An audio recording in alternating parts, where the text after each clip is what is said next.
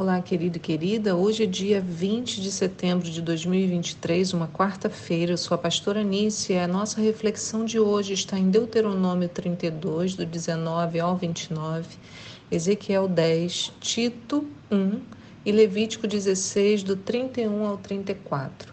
Então, hoje nós começamos a leitura do, da carta de Paulo para Tito. E se você piscar, vai perder leitura, porque são três capítulos só, vai acabar rapidinho. Né? Enquanto Ezequiel não, Ezequiel é um texto bem longo, né? nós ficaremos nele bastante tempo. Mas se você não acompanha desde o início, acaba perdendo o fio da meada né? do texto. Então é bom que você leia todos os dias. A pergunta de hoje é: você tem se escondido no jardim?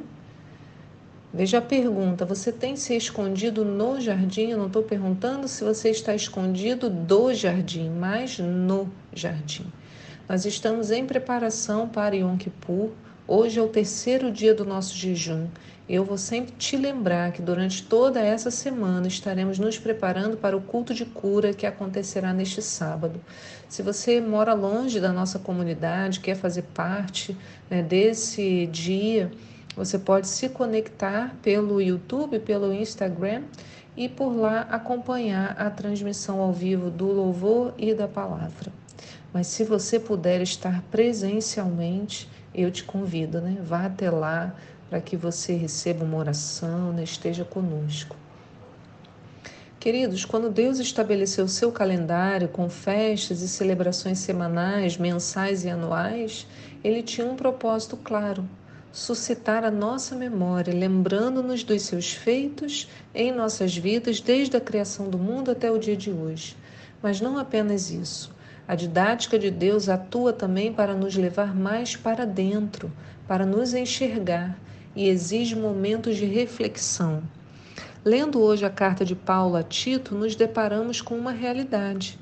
No verso 15, Paulo fala assim: Para as pessoas puras, tudo é puro no entanto, para os corrompidos e descrentes, nada é puro. Pelo contrário, tanto a razão quanto a, quanto a consciência deles estão pervertidas. Eles, abominam, eles afirmam que conhecem a Deus, mas por meio das suas atitudes o negam. E por isso são abomináveis, insubordinados e desqualificados para qualquer boa obra. Então, quando eu leio isso, fica no meu coração, né? E eu compartilho com você: será que nós somos como esses homens? Afirmamos com nossos lábios que conhecemos a Deus, mas nossas atitudes o negam? Paremos agora para pensar sobre isso, né? Se for preciso, para o áudio e pensa. Né? Sou eu essa pessoa que afirmo tanto que conheço a Deus, mas as minhas atitudes acabam por negá-lo? Né? Paulo vai dizer que pessoas assim são abomináveis e insubordinadas. Né? E nós? Será que temos dificuldade em nos submeter à vontade do Senhor? A gente precisa verificar no nosso coração. Essa semana de jejum mexe conosco.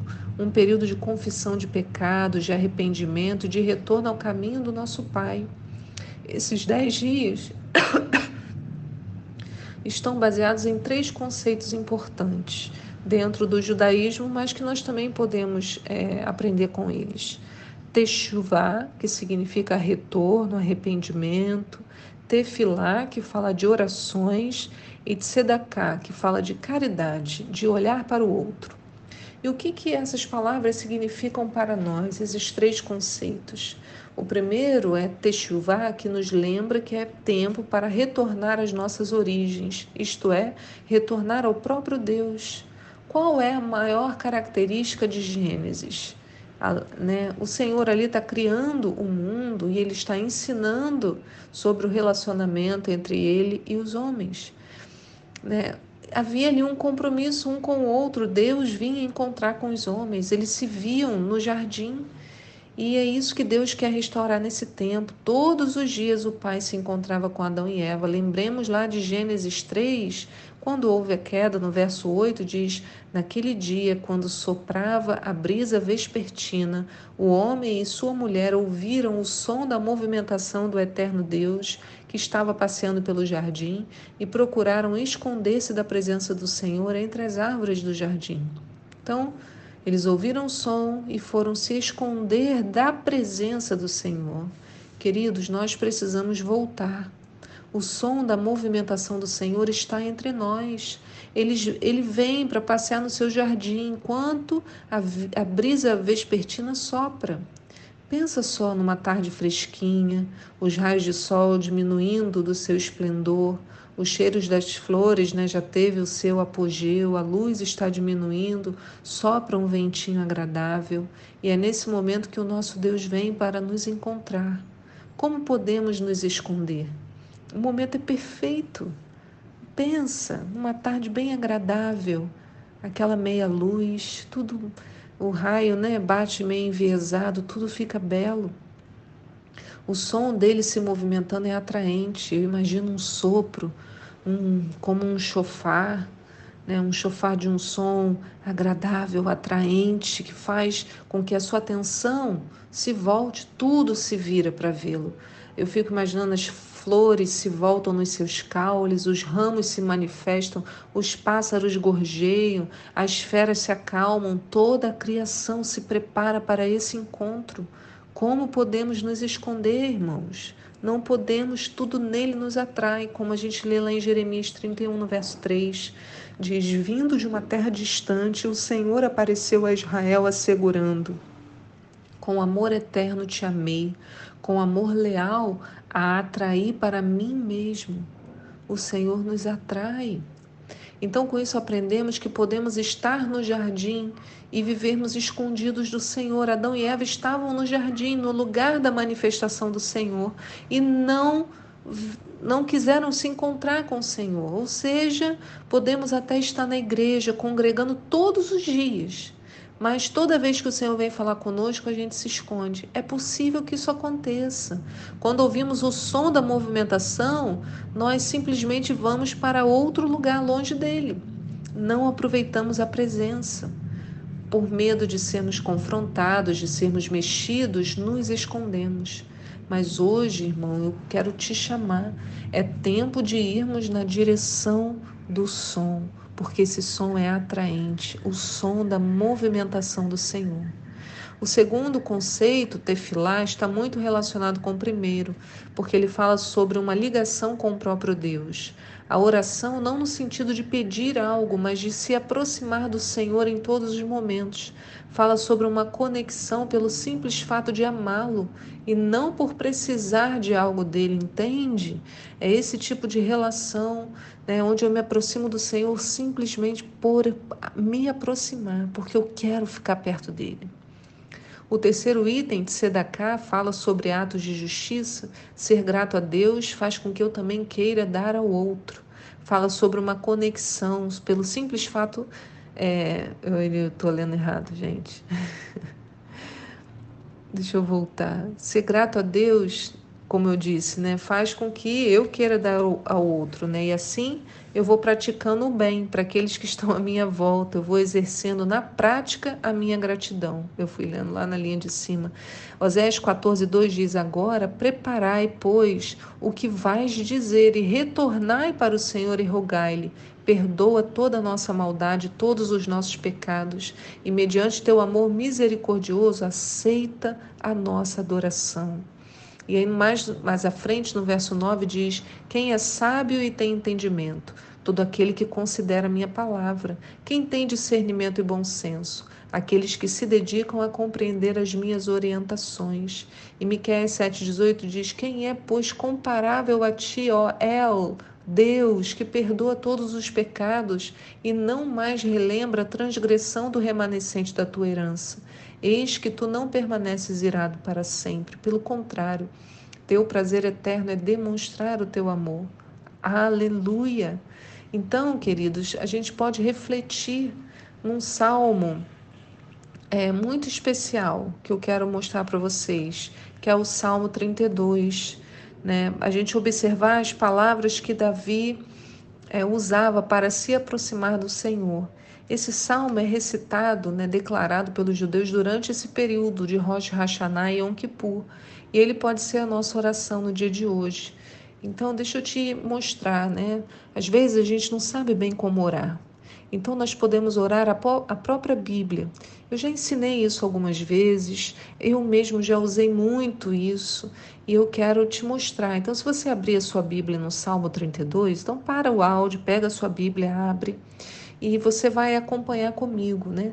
O texto diz o verso 1 assim: Bem-aventurado aquele que tem suas transgressões perdoadas e seus pecados apagados. Então, como que eu posso orar isso? Senhor, eu quero ser essa pessoa bem-aventurada, porque eu creio que as minhas transgressões foram perdoadas e os meus pecados foram apagados.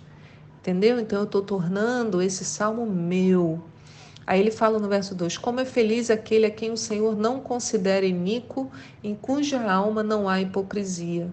E aí eu oro, Senhor, eu não quero que na minha alma haja hipocrisia, tem misericórdia de mim, porque eu sei que eu vou ser feliz, Senhor, se a minha alma for tratada por ti.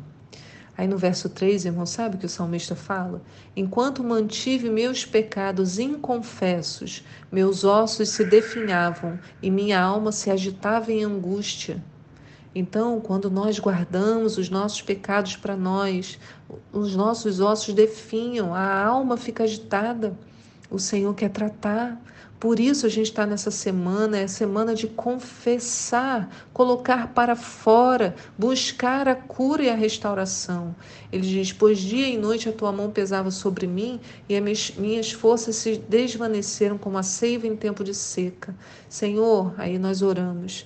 Eu quero confessar, Senhor, os meus pecados. Me leva a essa condição, Senhor, porque eu não aguento mais a minha alma angustiada. Eu quero, Senhor, confessar a Ti os meus pecados, reconhecer a minha iniquidade e não te encobrir as minhas culpas. Eu quero declarar, Senhor, eu estou lendo o texto todo, confessarei as minhas transgressões para o Senhor. Eu sei, Deus, que Tu vais perdoar a culpa dos meus pecados. Senhor, todos os que têm fé, eu oro, Senhor, para que também orem a Ti enquanto Tu podes ser encontrado. Eu quero orar a Ti enquanto eu posso Te encontrar. Quando as muitas águas se levantarem, elas não vão nos alcançar, porque a nossa porque a nossa vida está em Ti, Senhor. Tu és o nosso abrigo seguro, Tu nos livra das aflições, com cânticos de salvação Tu nos envolve.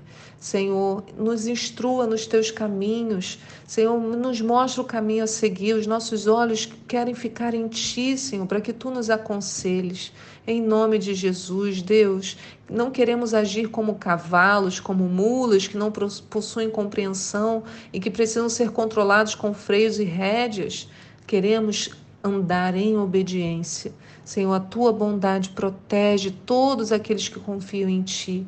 Ah, Senhor, nós queremos nos alegrar em ti, cantar bem alto, viver uma vida de um coração reto.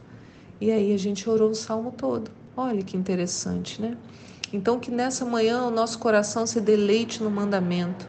O sucesso de Davi não veio de uma capacidade absoluta, veio da submissão, do desejo de estar perto de Deus, e a contrapartida foi receber do Senhor discernimento, sabedoria para a sua vida pessoal e também para a vida profissional.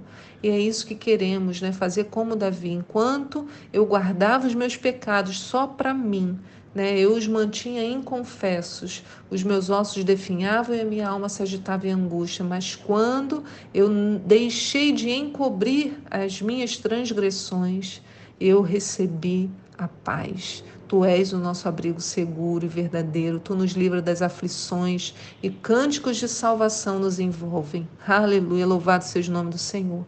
Fique na paz do nosso Deus e eu te espero aqui para um próximo devocional. Tchau.